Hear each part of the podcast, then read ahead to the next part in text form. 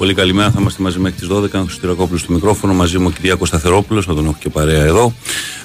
Και ο Γιώργος Πετρίδης στην δημοσιογραφική υποστήριξη εκπομπής. Θα πάμε μέχρι τις 12. Τα διαμάντια είναι παντοτινά.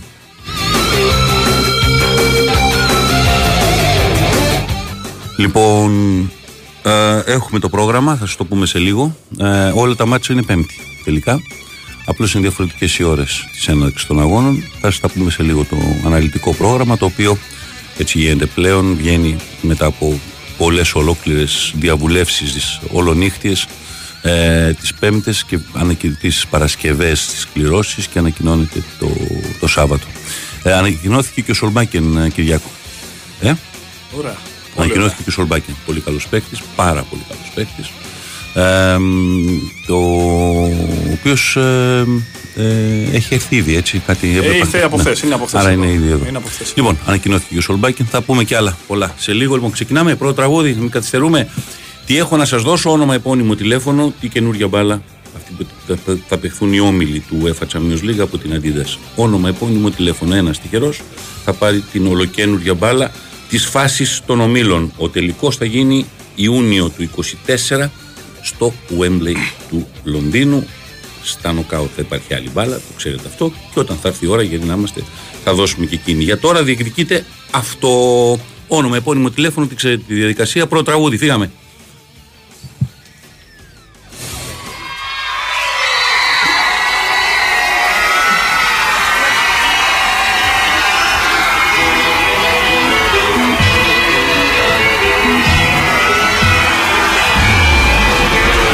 Το Jolly Rock and Roll των Rolling Stones, πριν από πολλά χρόνια, με πάρα πολλούς να συμμετέχουν, ήταν για φιλανθρωπικό σκοπό. Είναι μια πολύ όμορφη εκτέλεση του περίφημου Jolly Rock and Roll. Σε λίγο θα σας πω λοιπόν το πρόγραμμα ακριβώς και για τις τρεις ελληνικές ομάδες που παίζουν στο Europa και του ΠΑΟΚ, το πρόγραμμα που παίζει στο Conference.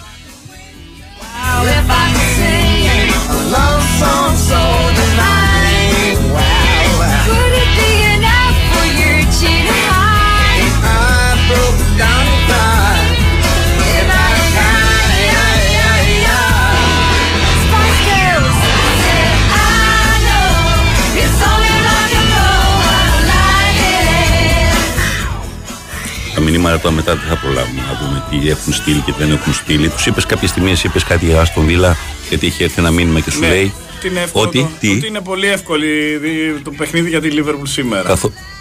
Αύριο είναι πρώτα απ' όλα. Ναι, δεν είναι εύκολο, εννοείται. Είπες για την Εφτάρα την προπέρσινη, πριν από 3 χρόνια. Ότι... Γράφει λοιπόν ένας φίλος, ναι, δεν είπες, λέει ότι είναι COVID εκείνη η χρονιά. Ναι, δεν είχε κόσμο στα γήπεδα. Και ότι είχε τραυματισμούς. Κανένα τραυματισμό δεν είχε η Λίβερπουλ. Όταν έπαιξε το περίφημο 7-2 και ο Φαντάικ ήταν μέσα, δεν είχε τραυματιστεί ακόμα και κανείς δεν είχε τραυματιστεί από τους βασικούς. Υπερπλήρης ήταν, 3-3 πήγαινε, είχε ξεκινήσει το πρωτάθλημα με 3 νίκες σε ρί, εκτός έδρας με Chelsea, μέσα με Arsenal και νομίζω ότι πρώτη αγωνιστική με Leeds, κάτι τέτοιο, και έφαγε 7. Για να σου ενισχύσω αυτό που λες. Η COVID χρονιά είναι από εκεί και μετά. Αλλά εκεί ακόμα η Liverpool ήταν πλήρης για να δεις πώς μπορεί. Αλλά ναι, δεν είχε κόσμο, okay. Άμα σου στραβώσει ένα παιχνίδι, σου στραβώνει. Απλώς το θέλω να πω. Και το δεύτερο μήνυμα, το μόνο που ασχολούμαι από όλα τώρα τα μηνύματα που υπάρχουν αυτή τη στιγμή, γιατί τώρα αρχίζουν και έρχονται τα μηνύματα για τα. Λέει κάποιος δεν μου αρέσει το conference, λέει γιατί έχει χωριά μέσα από τη Σλοβακία. Δεν μιλάει υπερδύναμη, ρε παιδιά, η Ελλάδα, ότι δεν μας αρέσει κιόλας το conference και οι ομάδες που παίζουν μέσα κτλ. Δικαίωμα έχουν και ευτυχώς που φτιάχτηκε το conference για να παίζουν και αυτές μέσα. Δεν θα μιλήσει και η Ελλάδος υπερδύναμη, δεν μας αρέσει και τι μας αρέσει. Να πούνε οι Άγγλοι, δεν θέλουμε να πηγαίνουμε να παίζουμε στα χωριά, να το καταλάβω. Να είμαστε σνομπίστες και στην Ελλάδα εμείς, ρε παιδιά, είναι λίγο υπερβολικό. Έλα, καλημέρα.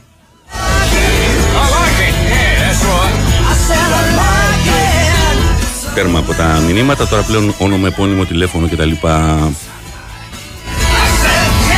Για την μπάλα της Αντίδας, τώρα από εδώ και πέρα, έτσι πως έρχονται τα μηνύματα, δεν προλαβαίνουμε να δούμε κάτι. Αλλά αυτά τα δύο τα είχα δει και ήθελα να τα σημειώσω, γιατί κάποιο αυτό το πράγμα δεν μας αρέσει. Δεν μας αρέσει το ένα, δεν μας αρέσει το άλλο, δεν μας αρέσει αυτό και τι μπήκανε και γιατί μπαίνουν και άλλες ομάδες μέσα. Να μας ενοχλούν, μας πιάνουν χώρο οι άλλες ομάδες.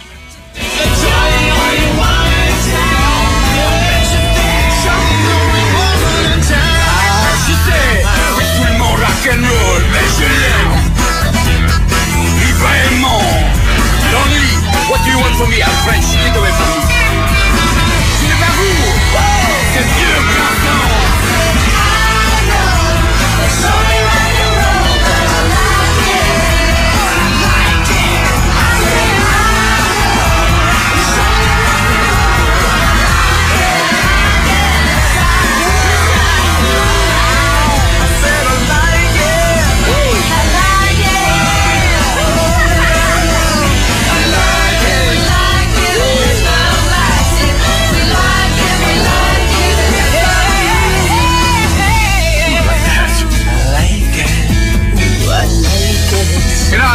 I know it's only rock and roll, but I like it. I know it's only rock and roll, but I like it.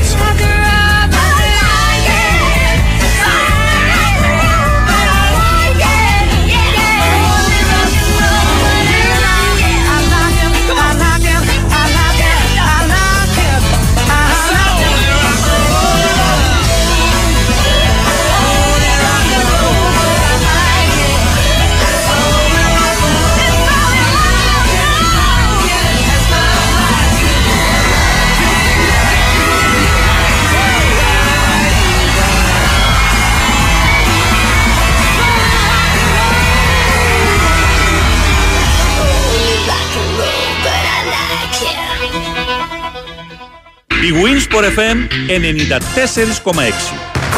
Παίζει μπάσκετ από άλλο πλανήτη. Παίζει Big Win στο παγκόσμιο κύπελο μπάσκετ με προσφορά χωρίς κατάθεση. Η προσφορά ισχύει για λίγες μονομέρες. Big Win. Το παιχνίδι σε άλλο επίπεδο. Ρυθμιστή σε ΕΠ. Συμμετοχή για άτομα άνω των 21 ετών. Παίξε υπεύθυνα. Ισχύουν όροι και προϋποθέσεις. Big Winsport FM 94,6. Hello, darkness, my old friend.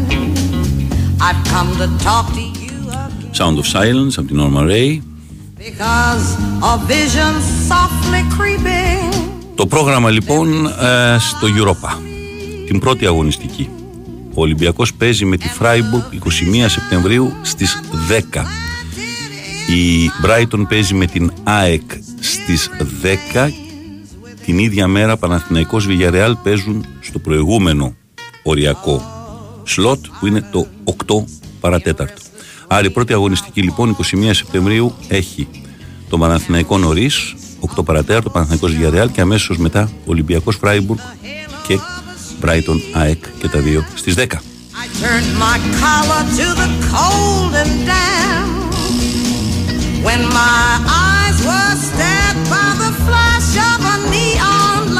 Η δεύτερη αγωνιστική είναι 5 Οκτωβρίου, 5 είναι όλα αυτά έτσι. Μπάτς Κατόπολα Ολυμπιακός 8 παρατέταρτο. 8 παρατέταρτο είναι και το ΑΕΚ Άγιαξ στις 5 Οκτωβρίου. Ενώ το Μακάμπι Παναθηναϊκός, Maccabi Haifa Παναθηναϊκός είναι στις 10. Η δεύτερη αγωνιστική λοιπόν είναι αυτή.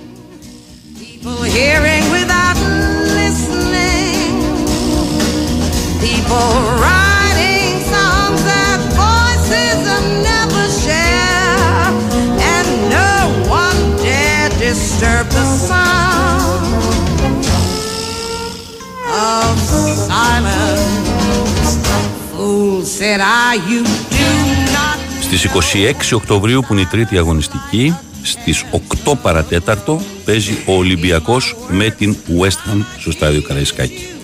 Την ίδια μέρα η ΑΕΚ παίζει στη Μασσαλία με τη Marseille επίσης 8 παρατέταρτο. Στις 10 το βράδυ, 26 Οκτωβρίου πάλι επαναλαμβάνω, είναι Παναθηναϊκός Ρεν στις 10.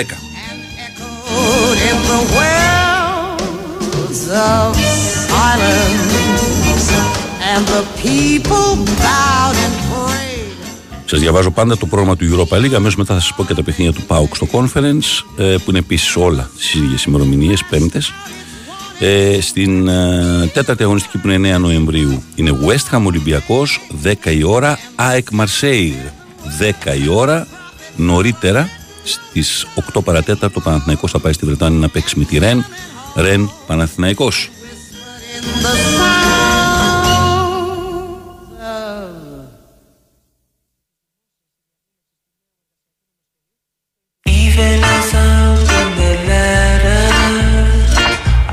Σαν... 30 Νοεμβρίου Freiburg Ολυμπιακός στις 8 παρατέταρτο, ΑΕΚ Brighton στις 8 παρατέταρτο, 10 το βράδυ Villarreal Παναθηναϊκός. Είναι το πρόγραμμα της 30 Νοεμβρίου.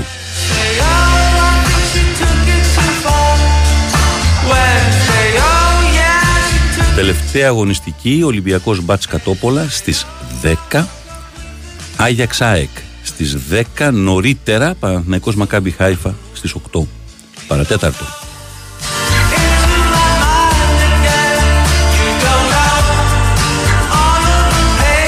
Πρόγραμμα ΠΑΟΚ 21 Σεπτεμβρίου παίζει στο Helsinki με την Helsinki εκτός έδρας. 8 παρά τέταρτο είναι το μάτς του. 5 του μηνός Οκτωβρίου ΠΑΟΚ Eintracht 10 η ώρα στην Τούμπα. 26 Οκτωβρίου πάει στο Πιτόντρι στη Σκωτία να παίξει με την Aberdeen. Aberdeen ΠΑΟΚ στις 10. 9 Νοεμβρίου ΠΑΟΚ Aberdeen στις 8 παρατέταρτο. Eintracht ΠΑΟΚ στις 30 Νοεμβρίου στις 10 και τελειώνει με την Ελσίνκη εντός έδρας στις 14 Δεκεμβρίου.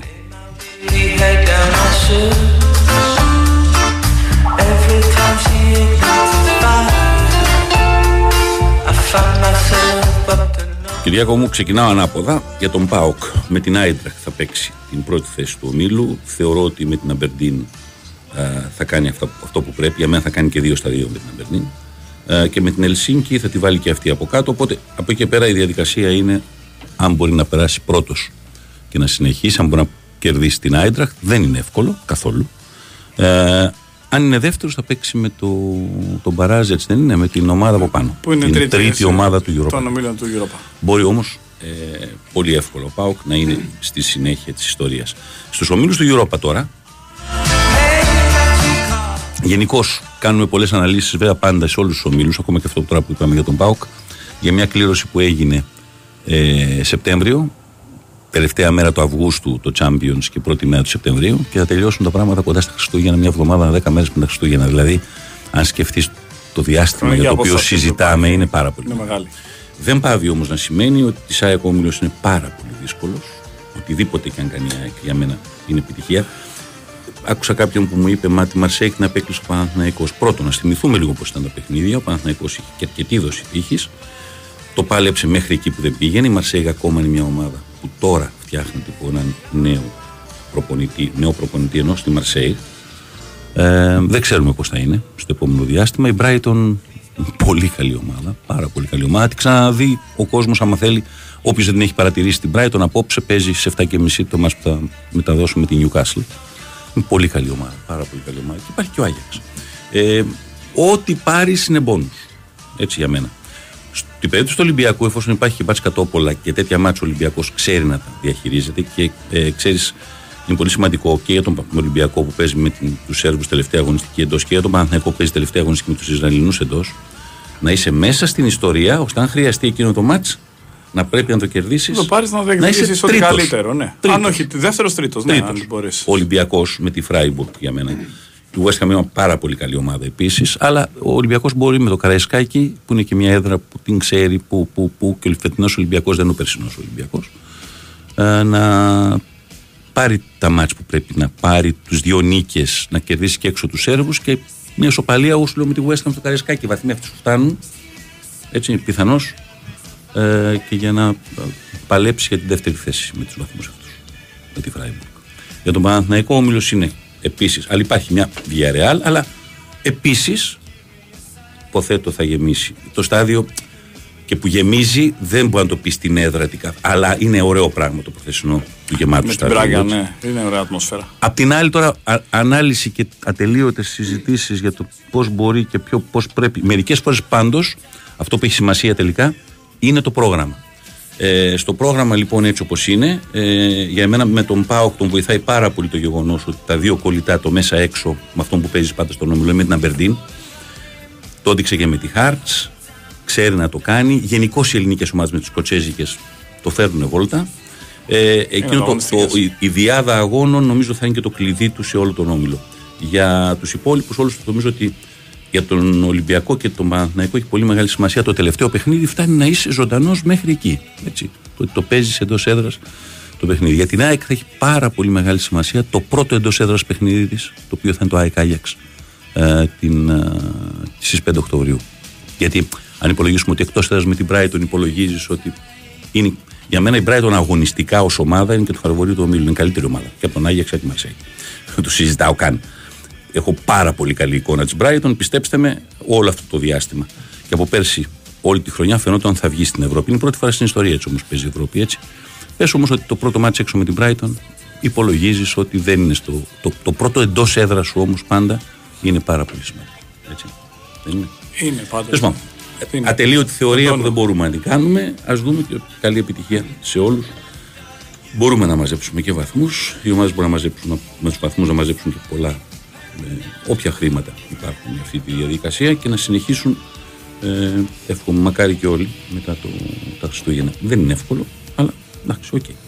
Είναι μια συζήτηση. Πάμε.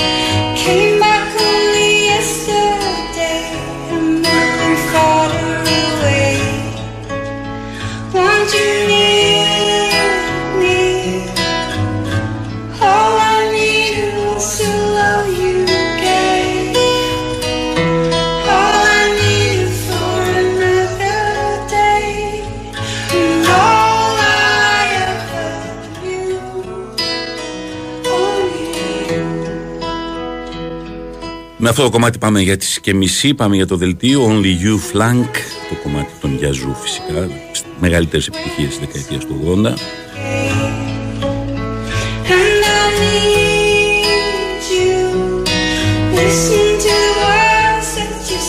Όνομα, επώνυμο, τηλέφωνο για την μπάλα της Αντίντας, αυτή με την οποία θα παιχθούν οι όμιλοι του του Champions League της φετινής περίοδου, τα μάτς του Champions League. Και στο Champions είχαν καλούς ομίλους. Μερικοί όμιλοι ήταν πολύ δυνατοί. Ένας όμιλος, ειδικά αυτό το Παρί, Dortmund, Milan, Newcastle, είναι επικών διαστάσεων όμιλος. Milan είναι πάρα πολύ καλή. Την έβλεπα χθες. Έπαιζα μεταξύ Luton, West Ham και Ρώμα Milan. Κάποια στιγμή έμεινα μισή ώρα σε ρί στο Ρώμα Milan. Πολύ καλή Milan. Πάρα πολύ καλή. Ξεκινήσει πολύ εντυπωσιακά. Παίζει ωραία μπάλα. Έχει την μπάλα κάτω. Λεάο. Εκπληκτικός, πολύ ωραίος ποδοσφαιριστής. Και γενικά μια πάρα πολύ καλή ομάδα. Newcastle έμπλεξε σε αυτόν τον όμιλο. Η επιστροφή της μετά από 20 χρόνια δεν ήταν. Υπήρχαν όμιλοι που μπορούσε να πάει τέταρτη και να αλλάξει η ισορροπία του ομίλου. Γενικώς πάντως έχει μερικούς ομίλους που είναι πάρα πολύ καλοί. Αλλά αυτός νομίζω ότι είναι ο όμιλος που ξεχωρίζει. Είναι πολύ ενδιαφέρον.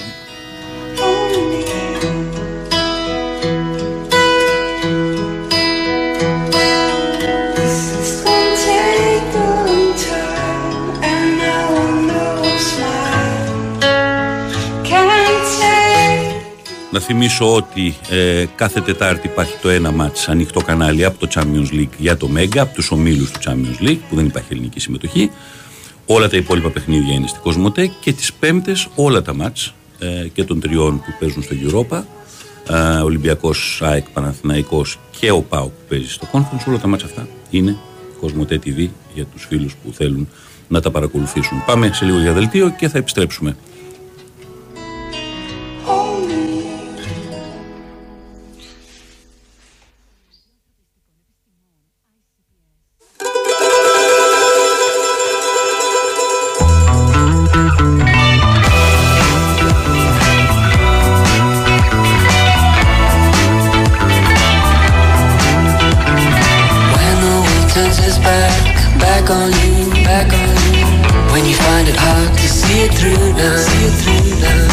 When you are uncertain of what is true, choose love over everything.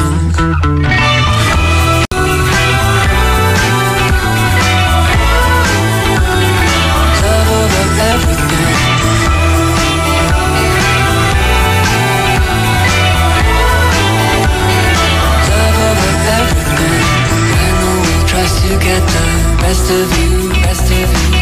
When friends are far, far and few now, far and few now. When you are uncertain of what is true, choose love over everything.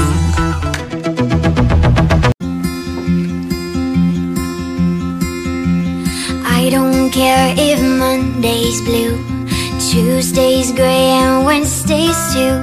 And Thursday, I don't care about you, it's Friday, I'm in love. Monday, you can fall apart. And Tuesday, Wednesday, break my heart. And Thursday doesn't even start, it's Friday, I'm in love. Saturday, wait. And Sunday always comes too late.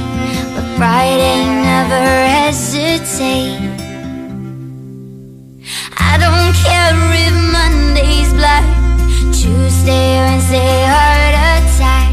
Συνεχίζουμε, είμαστε εδώ πάντα. Bwin Sport FM 94,6. Ο Χρήστος Σωτηρακόπουλος στο μικρόφωνο, μαζί μου ο Κυριάκος Σταθερόπουλος.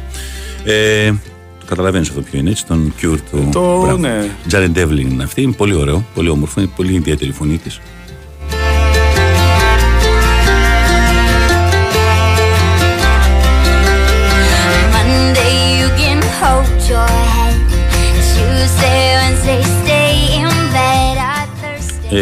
Έγραψε ένα κομμάτι, μου έχουν έρθει πολλά μηνύματα, τα περισσότερα συμφωνούν, κάποιοι μου συμπληρώνουν ή μου λένε ήταν για τις κλήσεις της εθνικής ομάδας.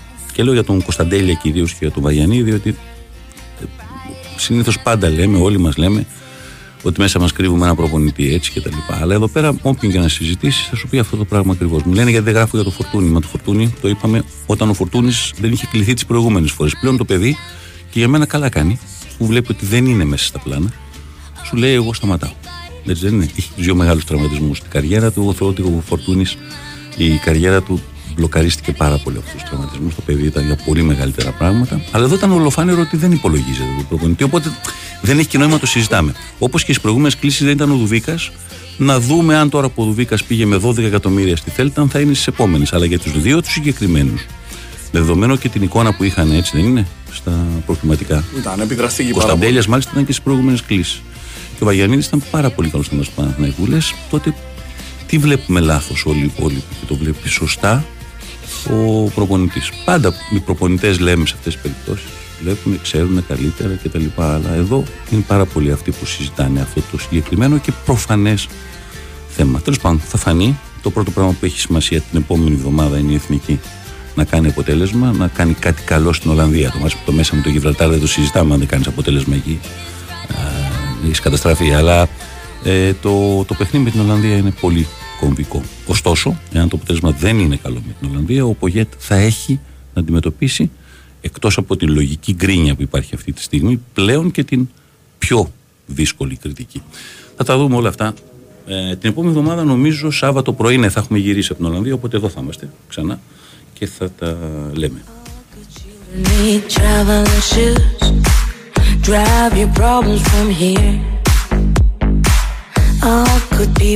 Ναι, Πέμπτη βράδυ 10 παρά 4 είναι το μάτι στο Eindhoven, στο γήπεδο στο Philips Stadium της PSV. Δεν πρέπει να έχουμε παίξει ποτέ εκεί ξανά. Έχουμε παίξει το Eindhoven, ναι. Έχουμε παίξει το περίφημο μάτι επίσης που ήμασταν 0-0 στο ημίχρονο και μετά φάγαμε 4 πριν το Euro. Που είχαν πει ότι μας έκανε καλό εκείνη η κτλ. Πολύ παλιότερα έχουμε πάει κιόλας με αρχοντίδι εκεί, νομίζω ήταν ντεμπού το Πέτρου Μίχου. Είχαμε χάσει 1-0 πάρα πολύ δύσκολα από Ολλανδία, πολύ καλή για την εποχή, με όλη την πιτσιρικαρία που μετά πήρε το Euro του 88.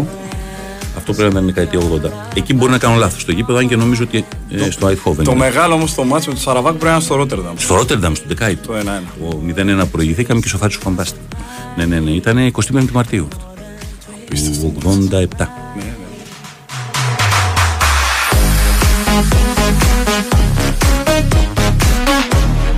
Πέρα να το ξαναπώ, όνομα, επώνυμο, τηλέφωνο στην απλή επικοινωνία, στη live επικοινωνία για την μπάλα της Adidas. Τίποτα άλλο δεν χρειάζεται να κάνετε. Την μπάλα με την οποία θα παιχθούν οι όμιλοι του UEFA Champions League. Ευχαριστώ πάλι τον Γιώργο Μισιτζή για μία ακόμη φορά για αυτή τη συνεργασία που έχουμε όλα αυτά τα χρόνια με την Adidas και τα δώρα που σας έχουμε δώσει από αυτή την εκπομπή.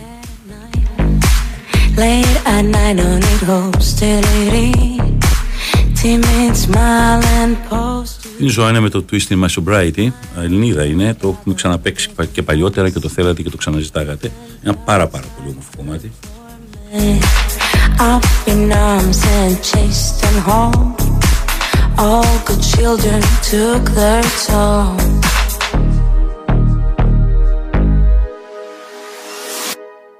Look, my eyes are just holograms. Look, your love was running from my hands. From my hands, you know you'll never be more than twisting my sobriety.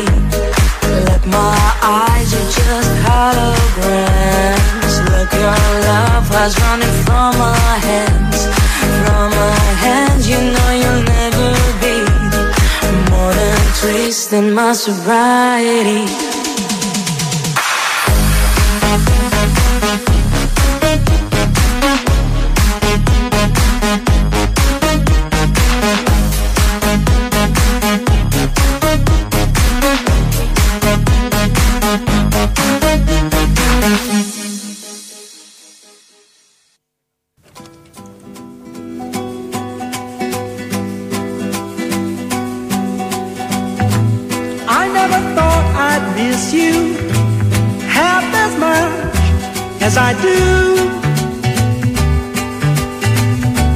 Τώρα μια πολύ μεγάλη επιτυχία των Madness στη δεκαετία του 80, το έχει μας τη λάβει.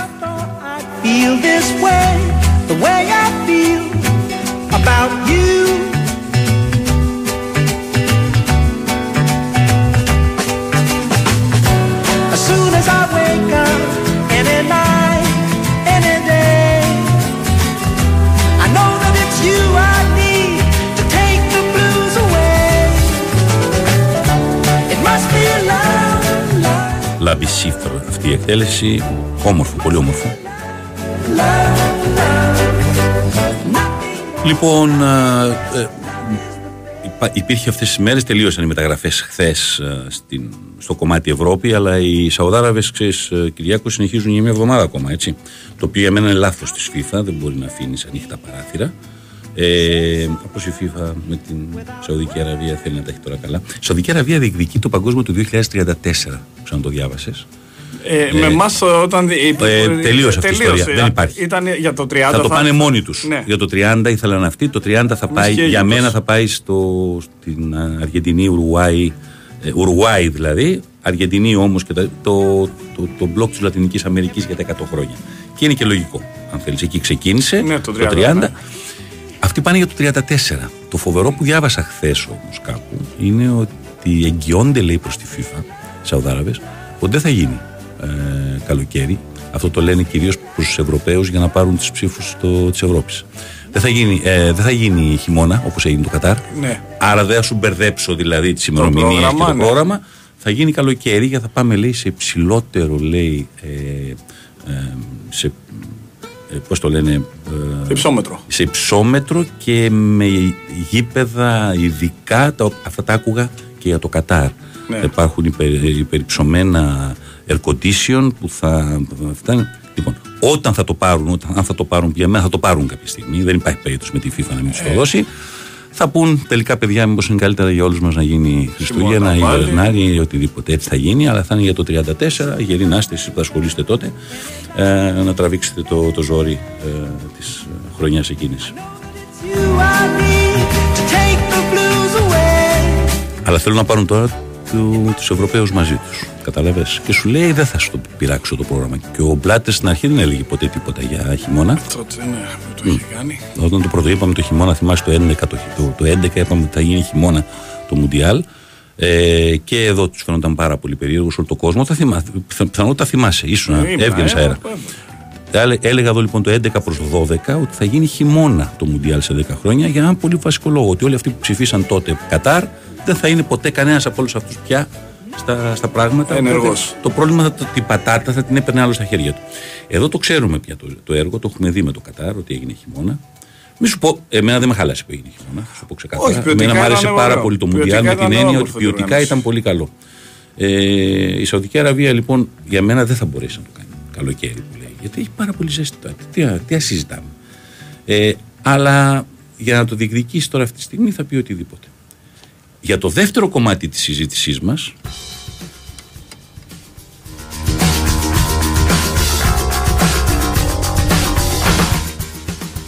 που μου λένε κάποιοι δίνουν πάρα πολλά λεφτά και υπάρχει και μια γκρίνια γενικώς, θα σας πω κάτι. Αυτός που έχει θα δώσει. Με την ίδια λογική, κάποια μεγάλα ευρωπαϊκά πρωταθλήματα, πάντως χάρη οι Άγγλοι που φωνάζουν τώρα γιατί έρχονται και μας κάνουν προτάσεις μεγάλες, έτσι δεν είναι? Βέβαια. Είναι αυτοί που είχαν τα λεφτά όλα τα τελευταία χρόνια και είναι αυτοί που βγήκαν στην αγορά και δεν μπορεί να αρνηθεί. Καμιά ομάδα στο Βέλγιο, καμιά ομάδα στην Πορτογαλία, καμιά ομάδα στην Ελλάδα, καμιά ομάδα στην Σερβία, στην Πολωνία. Τα λεφτά της Premier League. Ωραία. Απλώς οι άλλοι τι έχουνε? Ατελείωτα λεφτά.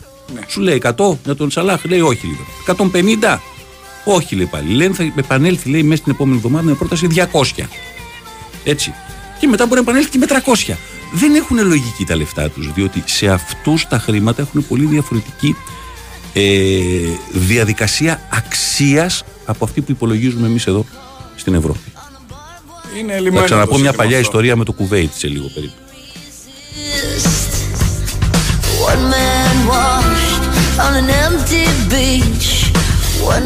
Το 82 το Κουβέιτ πέρασε για πρώτη φορά και μοναδική μέχρι τώρα σε παγκόσμιο κύπελλο. Είχε πάει στην Ισπανία, στο Μουντιάλ. Είναι η είσοδος του πρίγκιπα στον αγωνιστικό χώρο. Η είσοδος που μπήκε ο τύπος μες στο γήπεδο και είπε: δεν μ' αρέσει στο διαιτητή, υπάρχει offside και ο βοηθός σήκωσε μετά τη σημαία και ο διαιτητής το ακύρωσε. Ένα Γαλλία Κουβέιτ. Αλλά φάγανε 4 γκολ. Είχαν υποσχεθεί σε κάθε παίχτη, όχι είχαν υποσχεθεί, την έδωσαν. Από μία Ρολς-Ρόις. Όταν το πριμ των ομάδων εκείνη την εποχή, φαντάσου, ας πούμε, οι Ιταλοί που πήραν το παγκόσμιο κύπελλο, δεν είχε την αξία μιας Ρολς-Ρόις το δικό τους πριμ. Και είχαν πει επίσης: όποιος πετύχει ένα γκολ, τουλάχιστον ένα γκολ, θα του κάνω ένα μεγάλο δώρο, είχε πει ο Σεΐχης τότε. Πέτυχε ένας τύπος λοιπόν ένα φοβερό γκολ στο Τσεχοσλοβακία Κουβέιτ, έφτασε 1-1 το μάτς. Κάνα σουτάρα από 30 μέτρα, πήγε στο παράθυρο. Του δώσαν μια πετρελαιοπηγή. Τι να συζητήσουμε μετά για πριμ, δηλαδή? Αν τα πριμ είναι λογικά ή δεν είναι λογικά. Αυτά που ζητάνε οι ευρωπαϊκές ή οι λατινοαμερικάνικες ομάδες και γίνεται η συζήτηση, είναι τελικά πολλά ή δεν είναι πολλά. Αν πετύχεις κάτι ή δεν πετύχεις κάτι. Του δώσαμε μια πετρελοπηγή το άλλο. Αν είχε πετύχει κι άλλος γκόλ, να του έδινε και 2 πετρελοπηγές. Θέλω να σου πω ότι η λογική η δικιά μας με τη λογική τη δικιά τους δεν μπορεί να βγει με λογικές που εμείς αναλύουμε τα δεδομένα. Γιατί τόσο απλά. Η αξία είναι δυσανάλογη. Ναι, δεν υπάρχει αντιστοιχεία. Αν συμφωνούμε ή δεν συμφωνούμε, να σας πω κάτι, δεν τους πέφτει. Δηλαδή δεν μας πέφτει και λόγος και δεν ενδιαφέρονται και για την άποψή μας. Θα το πω όσο πιο γλυκά μπορώ, γιατί πρέπει να το πω πολύ διαφορετικά. Δεν τους ενδιαφέρει. Μη σας πω ότι ιντριγκάρονται με τη διαδικασία. Όσο περισσότερο σκούζουν οι Ευρωπαίοι για αυτό το πράγμα, όπου ήρθαν και μας βομβαρδίζουν με λεφτά και μας παίρνουν τους παίχτες, αυτό τους αρέσει τους Άραβες. Αυτή είναι η νοοτροπία τους. Λοιπόν, δεν μπορεί να γίνει κάτι διαφορετικό. Αν τα θέλουν να τα δώσουν αυτά τα λεφτά, θα αποφασίσει μια ομάδα. Απλώς η Λίβερπουλ τώρα, στη δεδομένη στιγμή, ας πούμε, θα ήταν μεγάλο λάθος να δώσει έναν παίχτη που 6 χρόνια είναι ο πιο σταθερός της σε γκολ, σε assist, στο ένα στο άλλο, γιατί δεν θα τον αντικαταστήσεις ποτέ. Ότι τα λεφτά είναι τρελά για έναν άνθρωπο 31 ετών να σου προσφέρουν 150 με ένα χρόνο συμβόλαιο, 2, πόσο έχει ακόμα, 2 νομίζω έχει. Ναι. Μέσα στη χρονιά, εγώ πιστεύω το Γενάρη θα επανέλθουν αυτοί. Αυτοί θέλουν γενικά να πάρουν όσο περισσότερα ονόματα μπορούν. Αν θα τα καταφέρουν να φτιάξουν ένα πρωτάθλημα της προκοπής, είναι μια άλλη συζήτηση.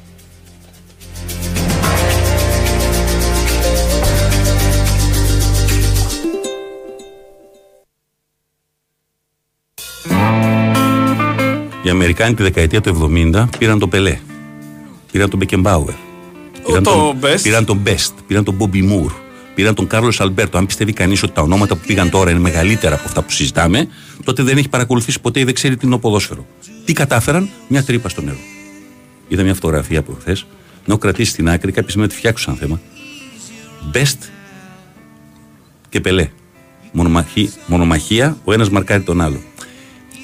Μόνο που λες τα ονόματα, Δεν υπάρχει καμία τέτοια. Δηλαδή, να ήταν άντε, να σου πω, Ρονάλντο εναντίον Μέση, αν πήγαιναν εκεί. Όλοι οι υπόλοιποι που συζητάμε, τι φοβεροί, ο Μπενζεμά, ο Μανέ, ο Σαλάχ, αν πάει τώρα. Δεν είναι τα ίδια ονόματα με τον Κάρλος Αλμπέρτο ή τον Μπομπι Μουρ της εποχής ή τον Μπεστ, εννοείται τον Πελέ, τον Μπεκεμπάουερ κτλ. Και όλους αυτούς που πήγαν. Και οι Αμερικάνοι δεν καταφέραν τίποτα.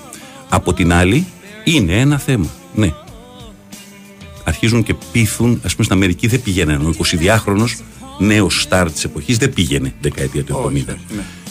Στη Κίνα δεν πήγανε 20, πήγανε κανένα δύο και στη Ρωσία πήγανε κανένα δύο. Και ο Τέβε σε καλή κατάσταση πήγαινε ακόμα. Ναι, αλλά δεν είναι το ίδιο. Τώρα εδώ πέρα βλέπεις ότι κάποια 20χρονα παιδιά σκέφτονται. Απ' την άλλη, όταν ο άλλος έρχεται και σου προσφέρει, ας πούμε, σε ημερήσια βάση τα χρήματα που παίρνεις στην εβδομάδα αλλού ή στον χρόνο, τα χρήματα που παίρνεις στον χρόνο σε μια ομάδα καλή της Ευρώπης, αυτός θα προσφέρει στην εβδομάδα. Αρχίζεις και λες, μήπως πρέπει να πάω για την οικογένειά μου, αλλά οκ. Okay. Επίσης πάλι δεν θα κάτσω να κριτικάρω την επιλογή οποιοδήποτε. Γιατί όλοι αυτοί οι οποίοι επίσης βγαίνετε και στέλνετε τα μηνύματα και κριτικάρετε και λέτε πω και πάει εκεί και γιατί τι πάει να κάνει εκεί. Αν στη δουλειά που είστε παίρνετε 1.000 ευρώ και έρθει κάποιος και σας προτείνει 1.000 ευρώ τη μέρα, να μου πείτε μετά τη συζήτηση αν είναι ωραίο ή δεν είναι ωραίο ή αδυνατίζει το ευρωπαϊκό ποδόσφαιρο ή το κάνει κτλ. Γιατί κανείς δεν θα σας απαντήσει κιόλας. Επίσης η δικιά σας δουλειά δεν θα δυνατήσει άμα φύγετε εσείς για να σας κάνουν μια τέτοια πρόταση. Πάνω να πει ότι είστε καλός για τη δουλειά σας. Συνεπώς, μην μπαίνουμε σε αυτές τις διαδικασίες, διότι είναι ένα βαρέλι δίχως πάτο αυτή η κριτική. Ο καθένας να αντιμετωπίζει το πρόβλημα την ώρα που έρχεται στο δικό του μετερίζει και στη δικιά του συζήτηση. Ότι αυτά έχουν ξεφύγει, έχουν ξεφύγει. Δεν έχουν ξεφύγει τώρα. Πάντα είχαν ξεφύγει. Τα 3 εκατομμύρια που πήρε ο Πελέ για να υπογράψει όταν του είπε ο πρόεδρος του κόσμου Νέας Υόρκης τότε. Μπορείτε να μου πείτε πόσα μηδενικά. Γιατί λέει ο Πελέ, η αξιοπρέπειά μου δεν με επιτρέπει να επιστρέψω στο ποδόσφαιρο. Του λέει πόσα μηδενικά έχει η αξιοπρέπειά σας για να ξεμπερδεύουμε, να κάνουμε τη συζήτηση, να τελειώνουμε. Και έτσι τον έπεισε στην τρίτη συζήτηση. 3 εκατομμύρια εκείνη την εποχή, $1 εκατομμύριο ήταν η πιο ακριβή μεταγραφή που ήταν ο Κρόιφ. Ναι. Και πήρε 3 εκατομμύρια μεταγραφή. Δηλαδή, ποιος είναι ο Νεϊμάρ, ας πούμε τώρα με 200.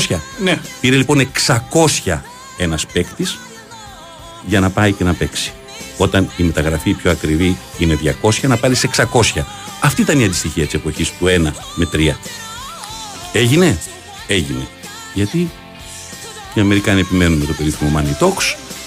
Εγώ δεν σας πω ότι είναι έτσι το πράγμα, ούτε πάντα ότι είναι κατά ανάγκη η επιλογή κάποιου μόνο το χρηματικό, αλλά στη Σαουδική Αραβία δεν θα πας. Γιατί θες να κάνεις ούτε sightseeing, ούτε γιατί θες να αναπτύξεις την καριέρα σου, έτσι δεν είναι? Για τα χρήματα. Σε καμία περίπτωση, για τα χρήματα θα πας.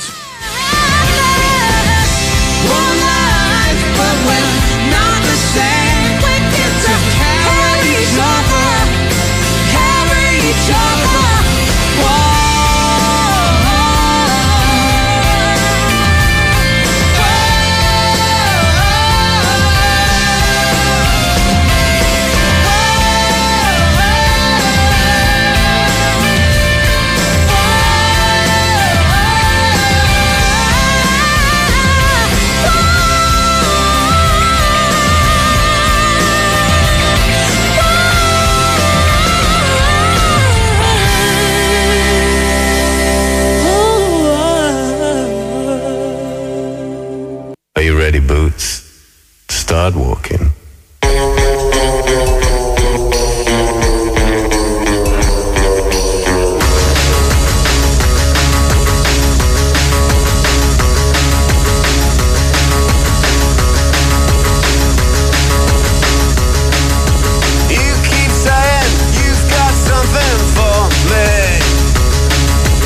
Blind Funk με το These Boots Are Made For Walking, το κομμάτι της Nancy Sinatra, συνώνυμο της Nancy Sinatra, δεκαετία του 60. Υπέροχη εκτέλεση.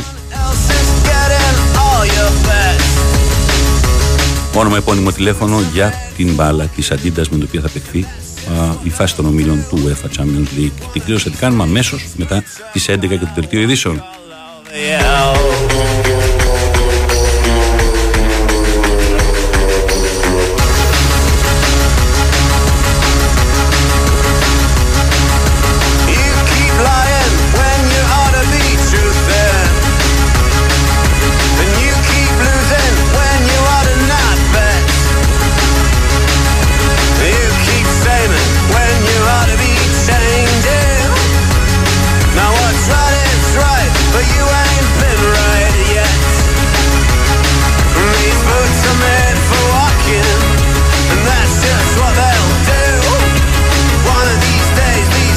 are gonna walk all over you.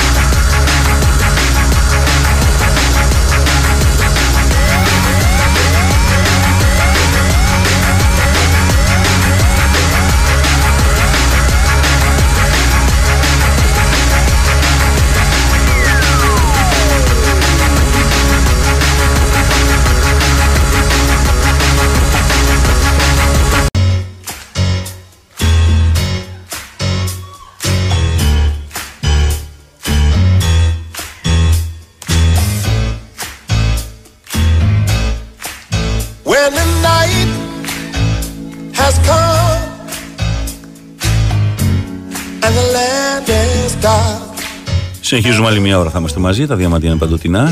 Seal, Stand By Me.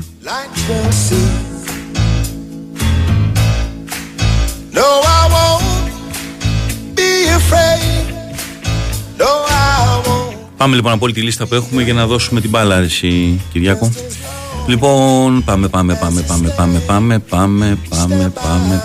Από εδώ και πέρα πια, τώρα το έχω ανακατέψει και όποτε θέλεις μου λες και σταματάω. Εδώ ακριβώς. Εδώ, λοιπόν. Πέτρος Μακαρατζής. 7.54 τελειώνει το τηλέφωνο του. Συγχαρητήρια. Είχε έρθει 10.33 το μήνυμα. Συγχαρητήρια λοιπόν. Θα επικοινωνήσουμε εμείς με το τηλέφωνο του για το πώς θα παραλάβει την μπάλα της Αντίδας. Το πιο πιθανό είναι θα μας δώσει μια διεύθυνση και θα τη στείλει η Αντίδας κατευθείαν στο σπίτι του. Κύριε Μακαρατζή, συγχαρητήρια.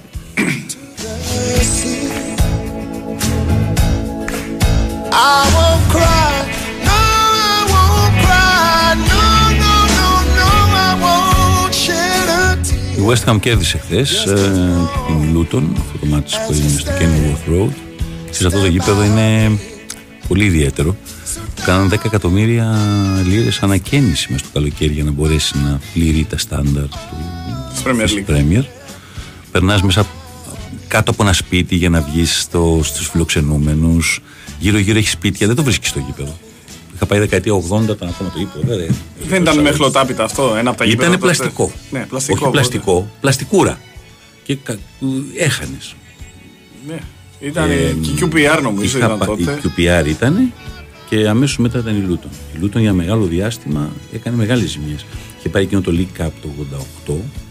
Είχα πάει σε ένα μάτς δεκαετία 80 στο οποίο είχε έρθει ένα εντυπωσιακό 3-3 με την Newcastle. Επειδή μου η μπάλα αναπηδούσε, ήταν σαν να βλέπεις ένα παιχνίδι σε ένα γήπεδο. Πώς είναι τα φουτσάλ στον κλειστό χώρο του μπάσκετ, ας πούμε, γήπεδο ή handball. Έτσι αναπηδούσε η μπάλα. Εκεί είχε η Liverpool του double του 86 Ξέρεις για ποια Liverpool, εσύ καταλαβαίνεις. Συζητάμε για τον κόσμο. Ναι, ναι, ναι. Με τον Νταλκλίς και το Ράσπορτ απ' όλα. Χάνσεν Λόρενσον πίσω. Βίλαν στα χαφ και τα λοιπά. Έφαγε μια τριάρα εκεί ξεγυρισμένη. Εκεί αποκλείστηκε και έχασε το κύπελο του 86-87. Είχε έρθει 0-0 στο Anfield το match και έχασε 3-0 γιατί τότε είχε επαναληπτικούς στο κύπελο όταν έφερνε σοπαλία. Και έχασε στο κέντρο οδρό 3-0 με τον Γκρόμπελαρ να τα τρώει από 30 μέτρα γιατί την μπάλα να πηδούσε και δεν μπορούσε να υπολογίσει. Ήταν πολύ δύσκολο γήπεδο. Έτσι όπως την είδα χθες πάντως στη Luton λίγο με τη West Ham. Η West Ham πρώτον παραμένει όσο καλή ήταν πέρσι. Δηλαδή θα είναι για τον Ολυμπιακό ένας πολύ δύσκολος αντίπαλος, αλλά εγώ σου λέω και είπα και πάλι τη γνώμη μου, έτσι την άκουσες νωρίτερα. Στο Καρεσκάκι ο Ολυμπιακός νομίζω ότι μπορεί να βάλει δύσκολα σε οποιονδήποτε. Η Λούτον, εύχομαι να διαψευστώ, αλλά θα σου πω το εξής. Πιστεύω ότι 11 βαθμοί είναι το ρεκόρ, νομίζω το χειρότερο που έχει μαζέψει η ομάδα, η Derby County κάποτε. Νομίζω ότι θα μαζέψει λιγότερους από 11. Δηλαδή δεν μπορεί να κάνει τίποτα. Δεν είναι. Μια πολύ φτωχή. Είναι μια ομάδα για μένα φτωχή και για τη Championship. Εγώ τρελάθηκα πέρσι πώς μπόρεσε και ανέβηκε. Ναι. Ναι. Απ' την άλλη θα πάρει λεφτά που θα της δώσουν φοβερή ανάσα. Λειτουργεί καλά. Νέα παιδάκια. Θα πουλήσει κανένα 2-3 παίκτες. Πάντα υπάρχει και η υπερτίμηση. Έπαιξε Πρέμιερ Λιγκ ο τάδε. Θα μαζέψει. Αλλά νομίζω ότι όπως ανέβηκε είναι η μόνη σίγουρη για μένα για την 20η θέση. Οι υπόλοιπες παλεύονται οι θέσεις. Ποιος θα πέσει και ποιος θα ανέβει.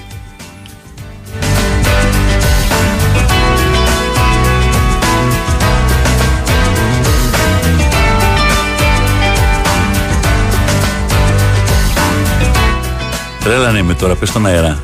Αυτό που είπες. Λέω, είχε το Μιραντίνια. Το Μιραντίνια, Βραζιλιάνο. Ήταν ο πρώτος έτσι στάρ, ξέρεις, τέτοιου στυλ που είχε έρθει στη Newcastle. Μόλις είχε σταματήσει 2-3 χρόνια νωρίτερα ο Κίγκαν και θέλανε απεγνωσμένα έναν στάρ και πήγαν και πήραν το Μιραντίνια.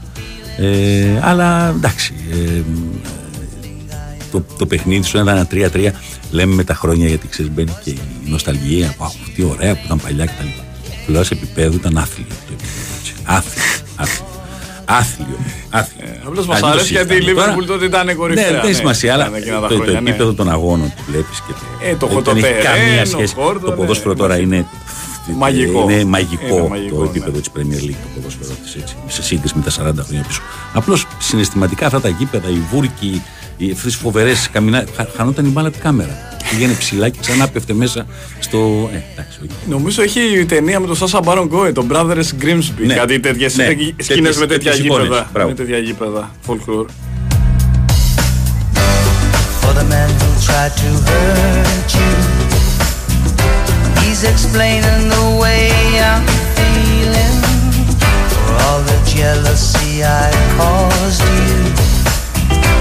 It's the reason why I'm trying to hide. As for all the things you taught me, it sends my future into clearer dimensions. You'll never know how much you hurt me. Stay a minute. Την περασμένη εβδομάδα που μετέδιδα το Newcastle Liverpool, κάποια στιγμή κάνει ένα κοντινό στην εξέδρα με καπελάκι εποχής με το Newcastle Brown Ale, τη διαφήμιση της μπύρας. Στην εξέδρα, λέω εσύ, του κάνει κοντινό για λίγο, τον κοιτάω, τον ξανακοιτάω. Ο Τίνο Ασπρίγια. Ο Φαουστίνο Ασπρίγια. Ναι, ο Τίνο Ασπρίγια. Ο οποίος εμφανίστηκε μετά, έψαξα περισσότερα ρεπορτάζ και τα λοιπά. Κάπου υπήρχε στο Twitter μια φωτογραφία του. Φοράει και μου να ξαφνώ το καπέλο. Αν με βοήθησε πάρα πολύ το γεγονός ότι το καπέλο είχε αυτή τη διαφήμιση της εποχής. Και λέω, ποιος παίκτησε αυτός τώρα, για να τον δείχνουν τόση ώρα, κάποιος παλιός. Αλλά μόλις γύρισε λίγο το κεφάλι. Αυτός είναι ο Ασπρίγια, έχει παχύνει. Τον είχε πάρει τότε το 96 ο Κίγκαν για να σφραγίσει, ας πούμε, να βάλει έναν παίκτη φαντεζή και την επίθεση μπροστά με τον Φέρντιναντ και τον έβαλε δίπλα του. Ναι. Δεν είχε πάρει ακόμα τον Σίρερ, τον Σίρερ τον πήρε μετά η Newcastle. Και ήταν το πρωτάθλημα εκείνο που κάποια στιγμή είχε 12 βαθμούς διαφορά από την Manchester United που ήταν δεύτερη και η United το γύρισε. Ήταν τρομερή επιτυχία εκείνη η σεζόν με τους πιτσιρικάδες που πόνταρε στους πιτσιρικάδες. Τέλος πάντων, η Newcastle ήταν πολύ μεγάλη ομάδα εκείνα τα χρόνια. Και ο Τίνο Ασπρίγια στον τεμπούτο της Newcastle στο Champions League ήταν ένα 3-2 με την Barcelona. Νομίζω πρέπει να το έχουμε. Τις τρεις κεφαλιές της έχουμε. Φυσικά και το είχα κάνει για το Μέγκα αυτό το παιχνίδι. Ήταν 3-0. Βάζει ο Νταλγκλής να παίξει 19χρονους το Σέιγκίβεν ο τερματοφύλακας. Ναι. Και πιάνει στο δεύτερο ημίχρονο ό,τι μπορούσες να φανταστείς. Το μειώνει 3-2 με Φίγκο, με Ριβάλντο κτλ. Η Μπαρσελόνα και μένει. Ήταν ένα μάτς αυτό το μάτς. Νομίζω είναι και ο Γιωβάνι στην Μπαρσελόνα. Νομίζω, έχω την αίσθηση. Μπορεί να είναι και ο Γιωβάνι ακόμα στην Μπαρσελόνα, έχεις δίκιο. Αλλά νομίζω ότι σε εκείνο το παιχνίδι δεν είχε βάλει βασικό. Έχει βάλει με πέναλτι γκολ στη United. Φανχάλ είναι η Μπαρσελόνα. Ναι.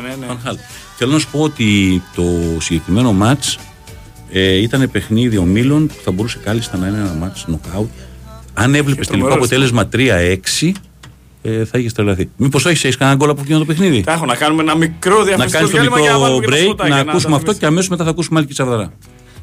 Η Win Sport FM 94,6. Η Big Win παίζει στο ρυθμό του παγκόσμιου κυπέλου μπάσκετ και παρουσιάζει τα μεγαλύτερα αστέρια των παρκέ. Μπορεί να μην έχει το ταλέντο αλλά και το ανάστημα του τεράστιου Άρβιντα Σαμπόνις, ωστόσο ο Γιώνας Βαλαντσιούνας είναι ο άνθρωπος που καλείται να σηκώσει στους ώμους του τη χτυπημένη από πολλά προβλήματα Λιθουανία στο Παγκόσμιο Πρωτάθλημα Μπάσκετ. Διανύει το 31ο έτος της ηλικίας του και ετοιμάζεται να αρχίσει να γράφει τα πρώτα κεφάλαια της 12ης σεζόν στο NBA. Με τις φανέλες των Raptors, των Grizzlies και των Pelicans μετρά πάνω από 800 παιχνίδια στο κορυφαίο πρωτάθλημα με μέσους όρους καριέρας που ξεπερνούν τους 13 πόντους και πλησιάζουν τα 10 rebound. Οι σχέσεις του με το εθνόσημο ξεκινούν από τις μικρές εθνικές της Λιθουανίας το 2008, ενώ στον ντεμπούτο του με την Εθνική Ανδρών το 2011 πέτυχε 26 πόντους και κατέβασε 11 rebound με αντίπαλο την Τσεχία. Ο Βαλαντσιούνας έχει πλούσιο κοινοφελές έργο, ενώ από το 2017 εγγενίασε ένα ίδρυμα που φέρει το όνομά του και έχει σκοπό να βοηθάει εφήβους που έχουν προβληματική συμπεριφορά. Το 2016 έκανε και ντεμπούτο ως ηθοποιός στη λιθουανική μαύρη κομμωδία Received Call 3. Οι κορυφαίοι του παγκόσμιου κυπέλου μπάσκετ έκαναν την εμφάνισή τους στο γήπεδο της Big Win. Χορηγία ενότητας Bwin. Ρυθμιστή σε ΕΠ. Συμμετοχή για άτομα άνω των 21 ετών. Παίξε υπεύθυνα. Παίζει μπάσκετ από άλλο πλανήτη. Παίζει Bwin στο παγκόσμιο κύπελο μπάσκετ με προσφορά χωρίς κατάθεση. Η προσφορά ισχύει για λίγες μονομέρες. Bwin. Το παιχνίδι σε άλλο επίπεδο. Ρυθμιστή σε ΕΠ. Συμμετοχή για άτομα άνω των 21 ετών. Παίξε υπεύθυνα. Ισχύουν όροι και προϋποθέσεις. Η Win Sport FM 94,6. Η Newcastle ξανά εδώ με τον Γκιλέσκι στην επίθεση. Η σέντρα του, η κεφαλιά και το 2-0 είναι ο Ασπρίγια. Είναι ο Ασπρίγια που πετυχαίνει το 2-0 με μια καταπληκτική κεφαλιά στο 31ο λεπτό. Η σέντρα, πάλι ο Ασπρίγια και το 3-0. Το 3-0 με τον ίδιο σχεδόν τρόπο. Από τη σέντρα, από τα πλάγια του Γκιλέσκι, ο Ασπρίγια αφήνει την άμυνα της Μπαρσελόνα άγαλμα και πετυχαίνει το 3-0 με το καλημέρα στο δεύτερο ημίχρονο. Και αυτό που σου είπα, μετά αμέσως το παιχνίδι μπορούσε να έρθει δεύτερο ημίχρονο, Κυριάκο, 3-5, 3-6 με τις ευκαιρίες που έκανε η Μπαρσελόνα. Αλλά ήταν τρομερά υψηλού επίπεδου παιχνίδι. Παιχνίδι με ταχύτητες το 97. Του σήμερα. Πιο μετά ξέρεις ποιο άλλο μάτς έκανε της Μπαρσελόνα, έτσι, στον ίδιο όμιλο. Μπαρσελόνα, Δυναμό Κιέβου, πόσο? 0-4. Είσαι δυνατός, ρε. Εσύ ήταν φοβερή εμφάνιση Σεφτσένκο Ρεμπρόφ στο Καμπνού. Τρομερή εμφάνιση Σεφτσένκο Ρεμπρόφ. Τα τελευταία έτσι, μεγάλα του Λομανόφσκι, λίγο πριν πια τον χτυπήσει όλο το πρόβλημα της αρρώστιας. Λοιπόν, Άλκης Σαβδαράς, καλημέρα σας κυρίως. Καλημέρα. Τι κάνεις? Καλά, μια χαρά είμαι. Τι ωραία πράγματα θα μας πεις. Πες μου πρώτα απ' όλα με Άιντραχτ Φραγκφούρτης που ξαναβγαίνει στην Ελλάδα σε μάτς και η Φράιμπουργκ ξανάρχεται για τα μάτς με τον Ολυμπιακό. Οπότε πες μας λίγο για τη μία και για την άλλη τώρα. Έτσι όπως εσύ τα παρακολουθείς. Η Φράιμπουργκ έρχεται πρώτο μάτς στο Καραϊσκάκης. Mm-hmm. Την ίδια μέρα νωρίτερα θα παίξει Παναθηναϊκός Villarreal. Mm-hmm. Που προφανώς σημαίνει ότι η ΑΕΚ θα παίξει εκτός έδρας. Η ΑΕΚ παίζει με την Brighton το βράδυ εκτός έδρας. Πες μου για Φράιμπουργκ πώς είναι φέτος. Λοιπόν, η Freiburg φέτος παραμένει σχεδόν πάνω κάτω η ίδια ομάδα, δεν έχει πάρα πολλές αλλαγές, ούτως ή άλλως είναι ένα σύνολο ομοιογενές. Θα τη χαρακτηρίζα λίγο πιο αδύναμη από την περσινή αγωνιστική περίοδο. Κάπως έτσι θα την έβαζα σε μια σκάλα τώρα για το πώς παρουσιάζεται. Έχει ξεκινήσει με θετικό τρόπο, έχει πάρει τα αποτελέσματα τα οποία είναι να πάρει εντός έδρας, την νίκη δύσκολη με τη Βέρντερ 1-0 στη δεύτερη αγωνιστική και πάμπολες ευκαιρίες. και νίκη 2-1 στη μέδα της Χόφενχάιμ στην πρώτη αγωνιστική, έχει το 2-2. Σήμερα παίζει ντερμπάκι τοπικό με τη Στουτγκάρδη, για το οποίο παραμετώντας στοιχηματικά θεωρώ ότι δεν θα χάσει το παιχνίδι αυτό. Ο Στράικ συνεχίζει τον πάγκο κανονικά για 13η χρονιά. Είναι πάντα σημαντικό αυτό για την Φράιμπουργκ. Οικονομικά ανοίγματα δεν έκανε. Τον Αντάμου πήρε από τη Σάλτσμπουργκ, ένα από τα διαόλια που έπαιξαν πέρσι εκεί μπροστά στα Extreme, και θα βοηθήσει γενικά στο όλο κομμάτι. Πάνω κάτω η ομάδα παραμένει ίδια. Αυτή τη στιγμή υπάρχει ένα πρόβλημα στο χέρι του αρχηγού του Κρίστιαν Γκίντερ, το τρεχαντήρι από την αριστερή πλευρά, που τον εμποδίζει να αγωνιστεί. Δεν έχει μεγάλη διαφορά, δηλαδή όταν θα παίξει με τον Ολυμπιακό θα δει ο κόσμος ότι έχει πάνω κάτω τα ίδια πρόσωπα, την ίδια τακτική, το ίδιο ποιητικό ποδόσφαιρο, το ίδιο καλό transition. Άρα θα έχει ενδιαφέρον. Εγώ θεωρώ ότι ο Ολυμπιακός θα είναι καλύτερος από ό,τι ήταν τέτοια εποχή πέρσι, οπότε αυτό αμέσως εξορροπεί λίγο την κατάσταση. Πράγματα, ναι, εξορροπεί.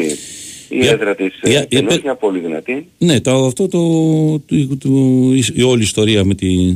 Είναι αυτός που ήταν πρόεδρος και της Ομοσπονδίας ένα διάστημα που τον είχα γνωρίσει. Μου είχε κάνει μια πρόσκληση να πάω που έχει αμπελώνες, κάτι τέτοιο. Μου είχε κάνει να κάνω... Τον είχα γνωρίσει στη Λισαβόνα, στο τελικό Bayern Παρί. Ωραίος τύπος γενικά, αλλά την πάτησε νομίζω με κάποιες δηλώσεις που έκανε στη τηλεόραση. Ναι, ήταν να πάει ψηλά. Και πώς λεγόταν, όχι εσύ, το όνομά του θυμάσαι, το όνομά του ή θα το θυμάσαι. Ο Φρίτς μπορεί να ήταν. Ναι, ο Φρίτς ήταν, το επώνυμό του πώς ήταν. Το θέμα είναι ότι η Φράιμπουργκ δεν είναι κάποιο μεγαθύριο. Ο Φρίτς Κέλλερ, ναι, το Κέλλερ. Πες μου λίγο κάτι. Όσον αφορά το γήπεδο, δεν είναι η χωρητικότητα η ίδια, έτσι. Ναι, 35.000. Άρα όσο κόσμο είχε και πέρσι θα πάρει ο Ολυμπιακός εισιτήρια, αυτό εννοώ. Ναι. Πέφτει την ίδια μέρα το μάτι της Φράιμπουργκ με τον Ολυμπιακό και το μάτι της Άιντραχτ με τον ΠΑΟΚ.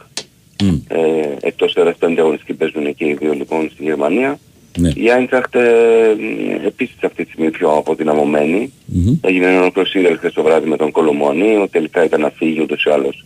Είχε πάει στο Παρίσι ήδη, δεν αγωνίστηκε με τη Λεύσκη Σόφιας για την πρόκριση στους ομίλους. Μετά βγήκε από τους Γάλλους ότι ακυρώθηκε η μεταγραφή. Τελικά αργά το βράδυ το παραπέντε ολοκληρώθηκε η μεταγραφή του στην Παρίσι Γερμένου. Με πολύ κακό σενάριο τώρα στο για την Άιντραχτ. Φάνηκε πολύ κακή στη διαχείριση του συγκεκριμένου θέματος. Όπως και να έχει, εντάξει, πήρε την μεταγραφή ο Κολομουανί, έκανε την... με τα 100 εκατομμυρίων η Άιντραχτ και αναμένουμε τον αντικαταστάτη, γιατί έφυγε και ο Μπορέ, ο οποίος πήγε στη Βέρτερ δανεικός, αφού δεν υπολογίζονταν, και τώρα συνήθως 6 μήνες θετικά. Η Άιντραχτ χρειάζεται να παίχτη ακόμα για να κλείσει. Να κάτσε, στη Γερμανία πότε τελειώνουν οι μεταγραφές. Όχι, ποτέ δεν τελειώσαν οι μεταγραφές. Άρα πώς θα τον βρει. Είναι ελεύθερη.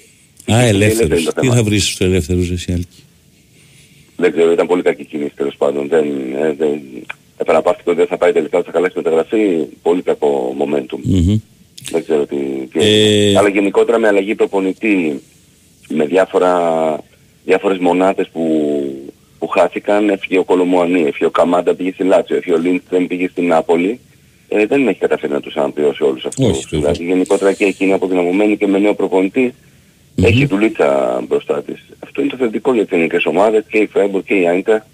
Η Άιντραχτ περισσότερο φάνηκε σαν να είναι αποδυναμωμένη, η Φράιμπουργκ παραμένει το ίδιο καλή, με μισό σταλοπατάκι πιο κάτω. Είναι ένα θετικό στοιχείο. Ο ΠΑΟΚ ως αντίπαλος με την Άιντραχτ ίσως και να ήθελε έναν πιο δυνατό αντίπαλο αυτή τη στιγμή, με την να καθαρίσει τα υπόλοιπα παιχνίδια, να μην έχει άγχος, ώστε να κυνηγήσει στα μεταξύ τους μάτς την πρώτη θέση.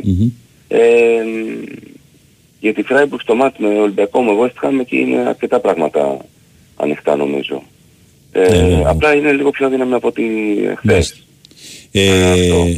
Υπάρχει ένα προηγούμενο μεταξύ τους πριν από 40 χρόνια, το 2-0 στη Φραγκφούρτη, 2-0 στη Τούμπα, και στα πέναλτι αποκλείστηκε ο ΠΑΟΚ.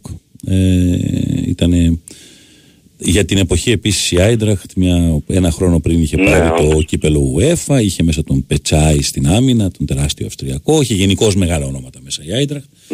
Και ο ΠΑΟΚ για την εποχή το πάλεψε, ήταν πολύ μεγάλη υπόθεση να το πάει έστω και στα πέναλτι απέναντι σε μια γερμανική ομάδα που γενικά οι ελληνικές δεν είχαν καλή παράδοση. Αλλά είναι 40 χρόνια από τότε, δεν είναι καμιά σχέση με το σήμερα. Ο ΠΑΟΚ ήταν η έκπληξη, η πολύ θετική έκπληξη όλων των προκληματικών, έχω την εντύπωση.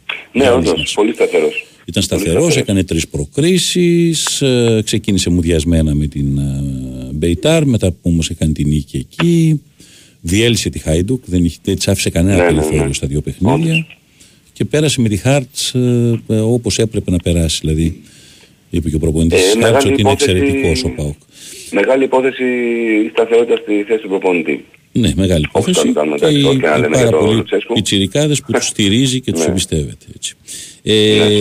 Αλλά τώρα το ζήτημα εδώ είναι το εξής αυτό ακριβώς. Παλεύεις με την Άιντραχτ, αν μπορέσεις να είσαι πρώτος συνεχίζεις, αν είσαι δεύτερος θα παίξεις το μάτς αυτό, το μπαράζ. Ναι. Όχι, γενικά όλες οι ελληνικές ομάδες πρέπει να το παλέψουν μέχρι τελικής πτώσεως, κάθε βαθμός μετράει. Καλά, εννοείται. Επίσης, κανείς ποτέ δεν προκρίθηκε ούτε αποκλείστηκε από μια κλήρωση. Οπότε, Όχι. Σωστό. Ωραία. Πες μου λίγο για Dortmund χθες το βράδυ για να κλείσουμε το 2-2. Χάιντενχάιμ. Έχουμε χρόνο για όλη την εκπομπή να αναλύσουμε το φαινόμενο Dortmund. Τι γίνεται με την Dortmund? Ο Σεμπάστιαν Κέλ έκανε δηλώσεις χθες το βράδυ ανεξήγητο. Ναι, αυτό δεν μου αρκεί η αλήθεια. Γιατί μιλάμε για μια ομάδα η οποία είναι σταθερότατη, έχει τον ίδιο κορμό, δεν έχει αλλάξει τίποτα απολύτως σχεδόν σε αυτό το κομμάτι. Έχει ενισχυθεί στα μπακ με τον Μπεντζεμπαϊνί της Γκλάντμπαχ. Ο Ζούλε στα καλύτερά του, ο Χούμελς με σταθερός, ο Κόμπελ, ο Κολκίπερ, ναι, όλα αυτά. Και πετυχαίνεις ένα 2-0, έχεις ευκαιρίες για το 3-0, που κακά τα ψήματα ακόμα και ένα 2-0 τώρα κοντά στη Χάιντενχάιμ. Πρέπει να το διατηρήσεις και να το... Πρέπει να σου είναι αρκετό. Να το διαχειριστείς βέβαια. Και ξαφνικά τόσο πολύ, τόσο γρήγορα, χάνεις τον ήρμό σου, χάνεις το ρυθμό, δέχεις ένα γκολ, ένα πέναντι αχρίαστο τελώς από τον Αλέ, τον επιθετικό, που δεν υπήρχε κανένας λόγος να βρεθεί σε αυτό το σημείο, και το 2-0 γίνεται 2-2 και είσαι ακόμα 10 λεπτά και το χειρότερο είναι ότι δεν βλέπεις καμία απολύτως αντίδραση από την ομάδα. Αυτό είναι το χειρότερο. Ναι, σωστό. Και φυσικά η Dortmund η οποία έχει και αυτά τα θέματα, δηλαδή τώρα ισοπαλία με την Bochum, δύσκολη νίκη στην πρεμιέρα με την Κολονία, τώρα ξεκινάς πολύ θετικά με ένα 2-0 στο 15 λεπτό. Κοντά στην Νεοφώτιστη στη Χάιντενχάιμ. Και μετά πετάς 2 βαθμούς βέβαια. Σωστό.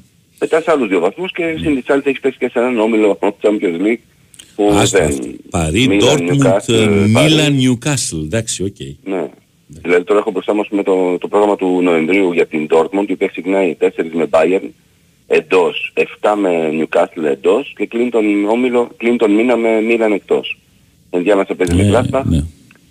Έχει δουλειά η Dortmund, αλλά είναι σταθερή ομάδα, σταθερό ρόστερ. Πήρε το Φούλκρουκ από τη Βέρντερ για backup στην επίθεση που έπαιξε με 2 τώρα Αλέ και Φούλκρουκ, 2 κολόνες που λέμε. Ρόις, Μπραντ, Εξτρέμ, διάφορα. Mm-hmm. Είναι πολύ περίεργο, είναι πολύ αψυχολογητή ομάδα. Δηλαδή με την εικόνα που παρουσιάζουν αυτή τη στιγμή η Leverkusen σίγουρα του Τσάμπι Αλόνσο πολύ σταθερά, αν και δεν έχει παίξει με... Πάρα πολύ. Έχει παίξει με Λιψία, έχει παίξει με Gladbach, σήμερα παίζει ένα με την Τάμστα, να δούμε και πώς θα παίξει με ομάδα που θα αγωνιστεί με Πούλμαν πίσω. Mm-hmm. Και δεν έχει το άγχος του Champions League, είναι μόνο συσχολικά στο Europa League η Leverkusen. Αυτή τη στιγμή αυτή μου φαίνεται πιο πιθανή για δεύτερη θέση παρά η Λιψία και η Dortmund. Μάλιστα. Ωραία αγόρι μου, ευχαριστώ πάρα πολύ. Και εγώ, καλημέρα. Καλημέρα, Άλκης Τσαβδαράς λοιπόν. Πάμε ένα τραγουδάκι για να πάμε για δελτίο.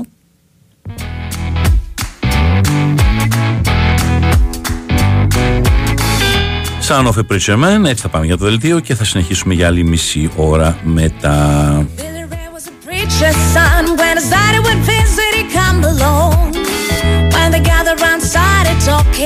That's when Billy would take me walking through the backyard, we go walking. Then he looked into my eyes. Lord knows to my surprise. Έλα, επειδή πήγαμε καλά την περασμένη εβδομάδα με αυτά που δώσαμε τις μικρότερες κατηγορίες στην Αγγλία, να σας δώσω 3 μάτς που βλέπω στην Championship. Leicester εναντίον Hull, ωραίος άσος. Sunderland Southampton, επίσης θεωρώ ότι η Sunderland μπορεί να το κερδίσει αυτό το μάτς.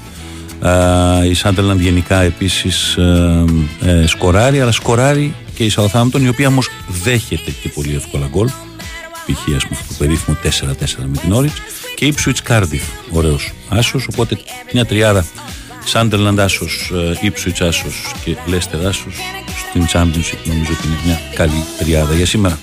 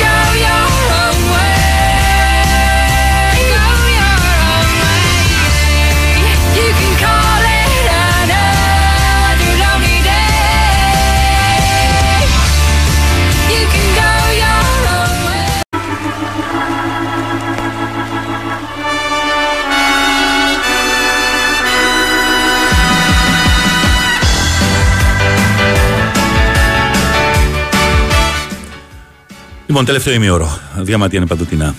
Style Council, ο Ρουέλλερ και η παρέα του. Walls Coming Down.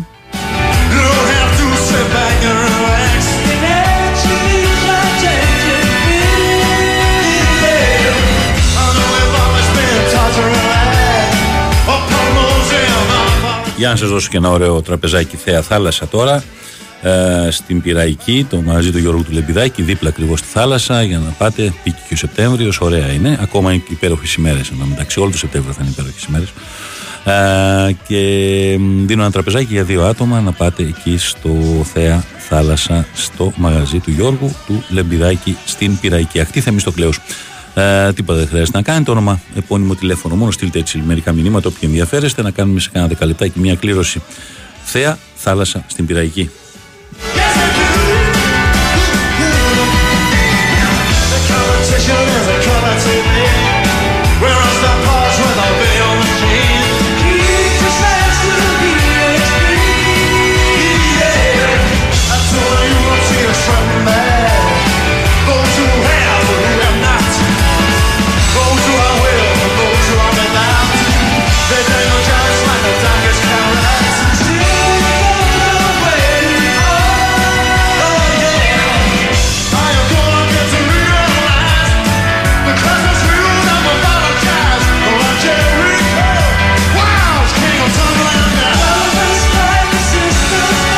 την εβδομάδα που πέρασε έφυγε από τη ζωή ένας τερματοφύλακας που ασημάδεψε τη δεκαετία του 70 με την παρουσία του, χωρίς να είναι ένας τρομερός τερματοφύλακας. Μιλάμε τον Γιάνν Γιόγκλοντ, τον Ολλανδό τερματοφύλακα που έπαιζε πολύ έξω από την αιστεία του, ένας λίμπερο δηλαδή. Για την εποχή ήταν πολύ περίεργο να βλέπει κάποιος ένα τερματοφύλακα να βγαίνει τρέχοντας έξω από την περιοχή και να διώχνει με τα πόδια.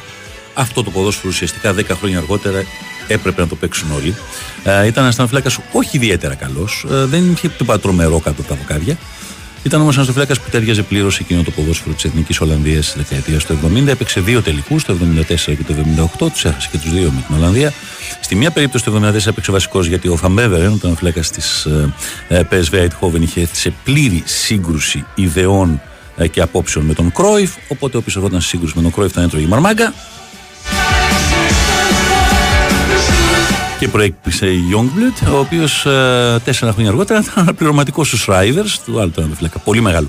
Ίσως του καλύτερου από αυτούς που είχε η Ολλανδία στη δεκαετία του 70, ή τον Στούι, ή Στάου, που είναι το κανονικό του όνομα. Στούι τον συνηθίσαμε στην Ελλάδα, του Άγιαξ, που είναι ο μοναδικός ο Στούι του Άγιαξ, που δεν δέχτηκε γκολ Κυριάκο σε 3 σερί τελικούς του κυπέλλου Παραλυτριών. Το 71 Παναθηναϊκό, 72 Ίντερ, 73 Γιουβέντους. Δεν υπάρχει άλλος με 3 σερί τελικούς και να μην έχεις δεχτεί και γκολ. Απίστευτο. Και όμως δεν έπαιζε στην εθνική ομάδα. Και δεν έπαιζε στην εθνική ομάδα γιατί υπήρχε ο Φαμπέβερεν, μετά υπήρχε ο Youngblood, μετά υπήρχε ο Σράιβερς. Οπότε δεν έπαιξε ποτέ στην εθνική ομάδα ο τερματοφύλακας που δεν έχει δεχτεί ποτέ γκολ σε τελικό του κυπέλλου Παραλυτριών. Είχε προλάβει και τη δεκαετία του 80. Ποιο? Ο Στούι. Όχι. Εκεί αυτή ήταν. Τα χρόνια αυτά τα 7-8 του Άγιαξ ήταν. Εκεί. Και γιατί έπαιξε το 78 ο Youngblood, γιατί ο Σράιβερς τραυματίστηκε στον ημιτελικό. Βγήκε στα πόδια του Μπέντεκα σε ένα γκολ της Ιταλίας, τραυματίστηκε, μπήκε ο Youngblood στον αγώνα που ήταν σαν ημιτελικό, ήταν όμιλη, είχε κερδίσει η Ολλανδία την Ιταλία 2-1 και μετά στον τελικό έπαιξε αυτός. Οπότε έπαιξε 2 τελικούς, αλλά τους έχασε και τους 2. Έφυγε από τη ζωή μέσα στην εβδομάδα που μας πέρασε, ήταν πλέον 83 ετών και επιβαρημένη η υγεία του, αλλά ήταν η εικόνα του να βγαίνει έξω από την περιοχή, ξέρεις, να τρέχει, να κυνηγάει τις φάσεις, να διώχνει με τα πόδια. Εντύπωση. Ήταν πολύ περίεργο για τη δεκαετία του 70.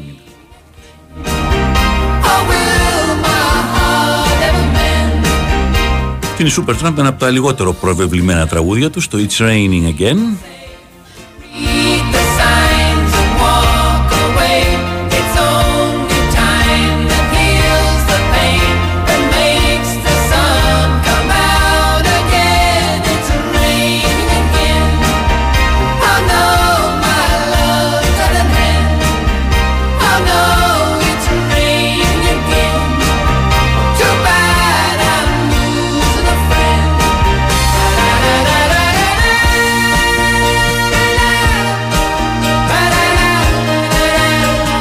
Όνομα, επώνυμο, τηλέφωνο για λίγο ακόμα για το Θέα Θάλασσα στην Πειραϊκή, στην άκρη Θεμιστοκλέου, σαν ένα τραπεζάκι για 2 άτομα σε αυτό το πολύ ωραίο μαγαζί.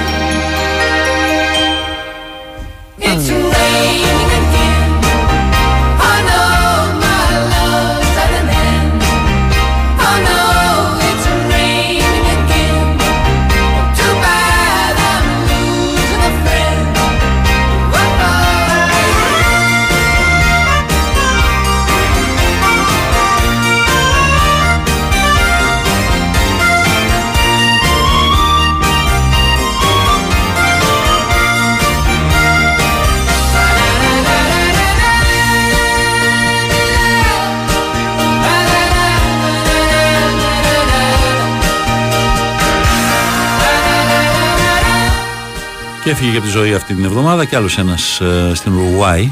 Δεν ξέρω αν το θυμάσαι εσύ, το Βαλντεμάρ Βικτορίνο. Βικτορίνο ήταν ο σέντερφορ της Εθνικής Ουρουάης στην δεκαετία του 80, αρχές δεκαετίας 80. Ο σούπερσταρ της Νασιονάλ, σκόρερ και MVP στον πρώτο τελικό που έγινε το Yota Cup, τότε που σταμάτησε να υπάρχει εντός εκτός έδρας και έγινε το μάτς στο Τόκιο, το Φεβρουάριο του 81, National Nottingham ήταν ο τελικός. Ήταν ο Superstar και τότε η Αργεντινή η Ουρουάη διοργάνωσε, ήταν τα 50 χρόνια από το πρώτο Μουντιάλ, ένα μίνι Μουντιαλίτο λεγόταν, το 80-81, που είδαμε τον Τέλε Σαντάνα πρώιμη εκδοχή της ομάδας. Ο Βικτορίνο ήταν ο σούπερστάρ εκείνης της Ουρουάης, είχε κερδίσει τη Βραζιλία με 2-1 στον μίνι τελικό εκείνο που είχε γίνει το τουρνουά. Είχαν πάρει μέρος οι προηγούμενες παγκόσμιες πρωταθλήτριες και επειδή δεν δέχτηκε να πάει η Αγγλία, τα γνωστά τους κολλήματα, πήγε η Ολλανδία. Η Ολλανδία γιατί είχε παίξει τους δυο τελικούς το 1974. Ο Βικτορίνο λοιπόν ήταν ο superstar εκείνης της ομάδας και superstar εκείνης της National. Ήταν η εποχή όμως που οι λατινοαμερικανικές ομάδες τους κρατάγανε τους star. Αλλιώς ο Βικτορίνο θα είχε έρθει τρέχοντας στην Ευρώπη, δηλαδή θα έπαιζε. Στη σημερινή εποχή θα έπαιζε στην Αγγλία. Θα είχε έρθει στην Πορτογαλία πρώτα. Έτσι, ήταν στην Ισπανία και μετά θα πήγαινε. Αλλά εκείνη την εποχή έμεινε εκεί. Είναι όμως ο εμβληματικός της Νασιονάλ. Και η Ουρουάη έχει να αναφέρεται σε εκείνο το μουντιαλίτο που κατέκτησε με τον Βικτορίνο Σούπερσταρ. Λοιπόν, ήταν δηλαδή πριν ανατείλει το άστρο του Έντσο Φραντζέσκολη. Ένα κλικ πιο πριν. Είναι ακριβώς σε προηγούμενη γενιά, προηγούμενη περίοδος.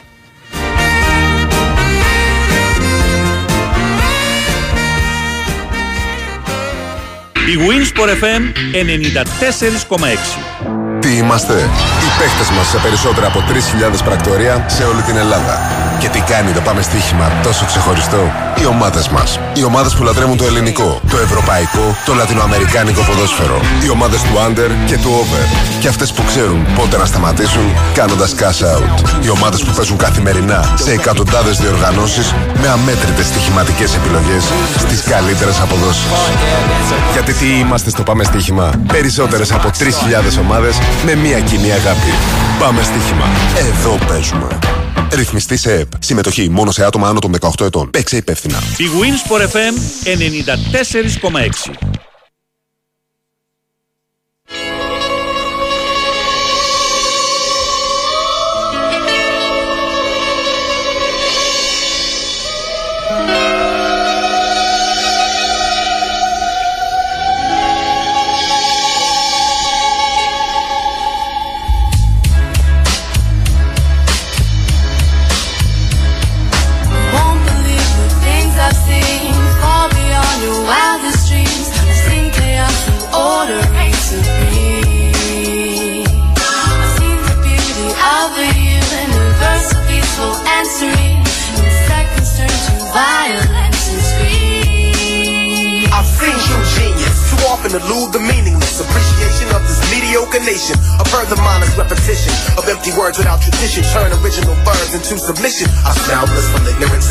But I guess I wouldn't be right if I said the blow was like a baby pipe. There ain't gonna be no revolution tonight. Half my warriors as high as a kite, lost and they lost all they fight. And I've tasted a bit of tragedy of lives wasted, and many glimpses of darkness inside but never faced it. Ένα πολύ πιο κοντινό στη σημερινή εποχή κομμάτι, πριν από 2 χρόνια, οι Spooks με το Things I've Seen.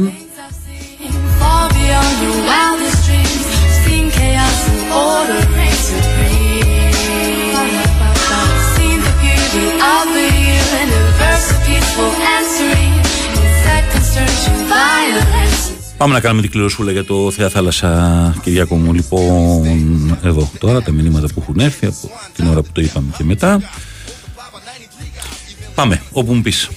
Σε αυτό εδώ το σημείο. Εδώ, σε αυτό το σημείο. Γιάννης Μαραγκανάκης. Γιάννης Μαραγκανάκης, συγχαρητήρια κύριε Μαραγκανάκη. 2.25 τελειώνει το τηλέφωνο του. Θα τον πάρουμε εμείς μετά. Για να κατεβείς στην αρχή της Μεσοπλέους, θα συνεννοηθεί πρώτα με τον Γιώργο Λεμπιδάκη για το πότε θα πάει για το τραπέζι που κέρδισε. Συγχαρητήρια. Είναι πολύ ωραίο μαγαζί το Θεαθάλασσα. Έχεις πάει στο Θεαθάλασσα? Όχι. Θα πω του Γιώργου λοιπόν μια φορά, πας και εσύ. Εντάξει, θα το πω με τον Γιώργο τώρα κατευθείαν μετά, θα τον πάρουμε ένα τηλέφωνο. Να κατεβεί κάποια στιγμή, έτσι, στο κάνω ένα δώρο έξτρα. Πες ότι δίναμε 2 τραπέζια σήμερα. Να πας να το δεις. Είναι πολύ ωραίο μαγαζί. Πολύ ωραία πραγματάκια, πάρα πολύ ωραία πιάτα. Είναι και στην ακτή στο κλείσιμο, πολύ ωραίο. Είναι πολύ ωραίο και το σημείο, ρε παιδί. Ειδικά όταν έχει τον ήλιο τώρα έτσι και λαμπυρίζει ο ήλιος. Και όχι μόνο τώρα που ακόμα είναι. Ξέρεις, ο καιρός καλό. Το Νοέμβριο, ας πούμε, κάνει λίγο ήλιο. Πας εκεί, βλέπεις να λαμπυρίζει πάνω στη θάλασσα και αλλάζει η διάθεσή σου. Είναι μοναδικό αυτό το πλεονέκτημα τώρα, δεν υπάρχει. Λοιπόν, κύριε Μαραγκανάκη, νομίζω το διάβασα σωστά το όνομά σας. Συγχαρητήρια. Θεά Θάλασσα στην ακτή στο πλοίο. So right now I'm on my knees begging God, please save me from the fires of hell. Let water soul prevail. 'Cause I can't take no more. Who's that knocking at my door? Is that you, Pete, from Cops Creek, who died in sleep? We was playing for fun. That was cheap. Like my man Mark, I beat the death rap in the carpet and left in the garbage. Now that's cold-hearted. That's Bookie sorry. It's like I ain't seen kids in the six, they live for nonsense. Broken ice picks, sloping this. The preschool pool, a pack of their tool. Your mom thinks it's cool. Won't believe the things I've seen. All beyond your wildest dreams. Seen chaos and order reign supreme. I've seen the beauty of the you. An universe of peaceful and serene. And seconds turn to violence and screams. Like your heart is born with your brain. Emotional or reason. Now which one do you obey?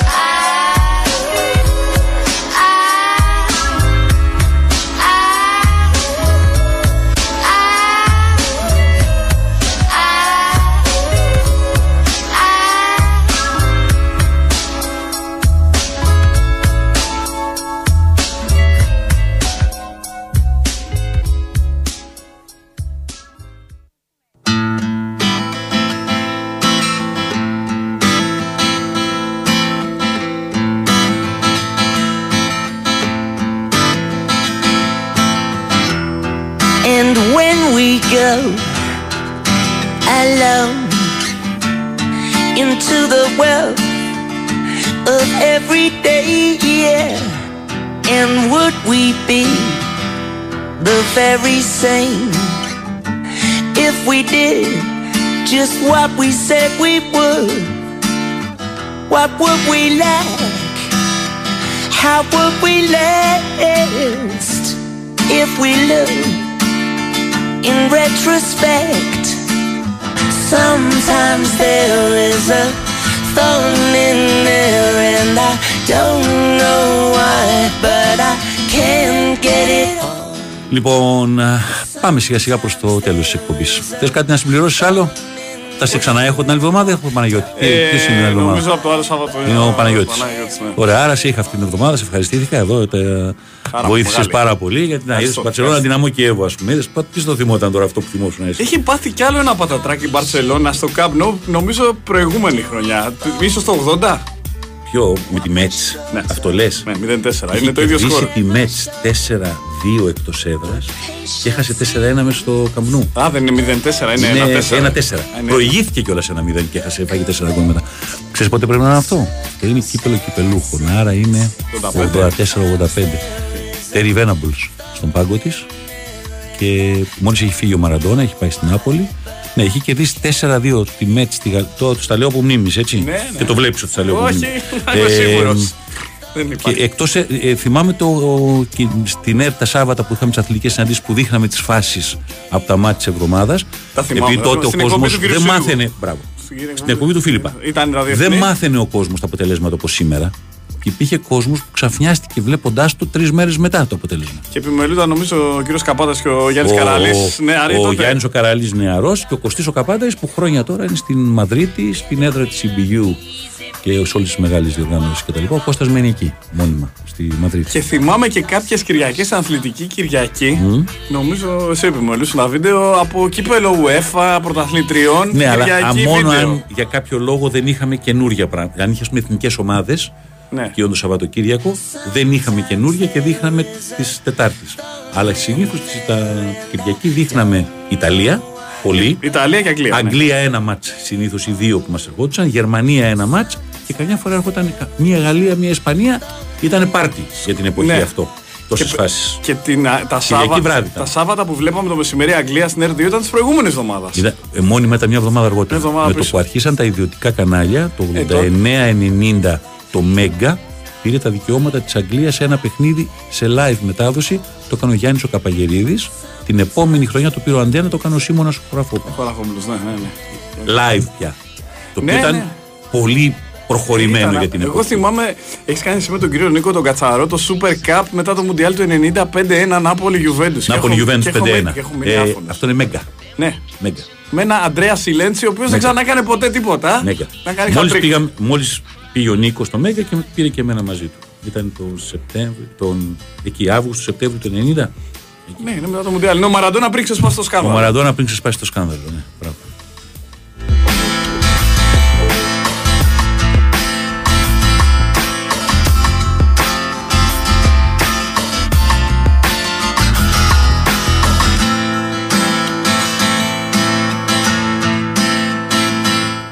Λοιπόν, σήμερα εγώ μεταδίδω το Brighton Newcastle. Ενδιαφέρει για τους φίλους ΣΑΕΚ τώρα που θέλουν να δουν και την Brighton. Πολύ καλή ομάδα η Brighton. Παίζει τους ανοιχτούς πόρους. Πήρε και τον Άνσου Φάτη, ο οποίος θέλησε να πάει. Αυτό είναι όταν μεγαλώνει μια ομάδα, μεγαλώνει με κάτι τέτοια πράγματα. Πριν από 2-3 χρόνια θα του λέγες πήγαινε και θα σου λέγε δεν πάω. Ναι. Έτσι δεν είναι? Ή πού θα πάω, θα σου λέγε. Αυτή, η Τζέλαντε είναι το, ναι, το You Sexy Thing, το δεκαετία των Hot Chocolate. Ας να το ακούσουμε λίγο και μετά θα κλείσουμε με ένα πολύ ιδιαίτερο τραγούδι.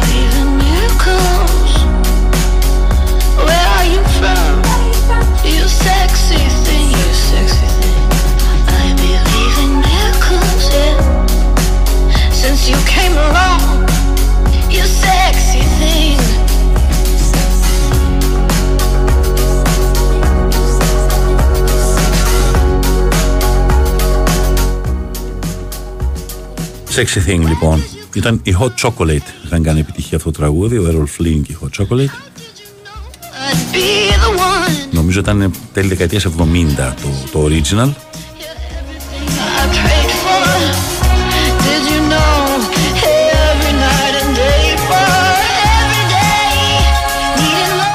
Και σιγά σιγά οδεύοντας προς το τέλος της εκπομπής, ακολουθούν οι ρεπόρτερ. Ακολουθούν οι ρεπόρτερ κανονικότατα. Εγώ να σας πω ότι στο πεδίο του Άρεως που έχει και την γιορτή του βιβλίου, το πεδίο του Άρεως ανοίγει τις πύλες του σήμερα σε αυτή την ιστορία. Θα είμαι το βράδυ της Κυριακής 3 Σεπτέμβρη 8.30 στο 51ο Φεστιβάλ Βιβλίου που γίνεται στο πεδίο του Άρεως. Θα είναι η σκηνή Καλλιρόη Πάρεν, είναι μια από τις βασικές σκηνές που θα συναντηθούμε αν θέλετε. Θα σας υπογράψω το Super Trivia Quiz Book, αυτό που είχε βγει για το Μουντιάλ σε καινούρια έκδοση αμέσως μετά το Μουντιάλ, δηλαδή μέχρι και το Κατάρ έχει μέσα. 8.30 το βράδυ της Κυριακής στο πεδίο του Άρεως, να πούμε και από κοντά. Λοιπόν, έφυγε από τη ζωή 80 ετών ένας άνθρωπος που έκανε μία πολύ μεγάλη επιτυχία, αλλά ήταν η επιτυχία. Χαρακτηριστική φωνή, πολύ ωραίο τραγούδι, πολύ χαρακτηριστικό της εποχής, πολύ ιδιαίτερο, πολύ συναισθηματικό αν θέλετε. Το Λιταλιάνο ήταν ο Τότο Κοντούνιο, έφυγε σε ηλικία 80 ετών. Το τραγούδι του που είχε κάνει το 83, το Λιταλιάνο, είναι αυτό που θα ακούσουμε τώρα και με αυτό σας αποχαιρετώ. Ήταν τα διαμάντια που παραμένουν παντοτινά, Κυριάκος Σταθερόπουλος μαζί μου και Γιώργος Πετρίδης. Αυτή ήταν η ομάδα μας για σήμερα, αυτή ήταν η εκπομπή μας για σήμερα.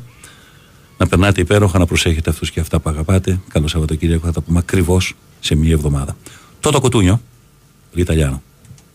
Lasciatemi cantare con la chitarra in mano, lasciatemi cantare, sono un italiano.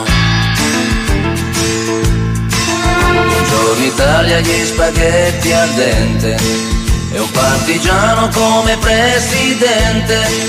Con l'autoradio sempre nella mano destra, un canarino sopra la finestra.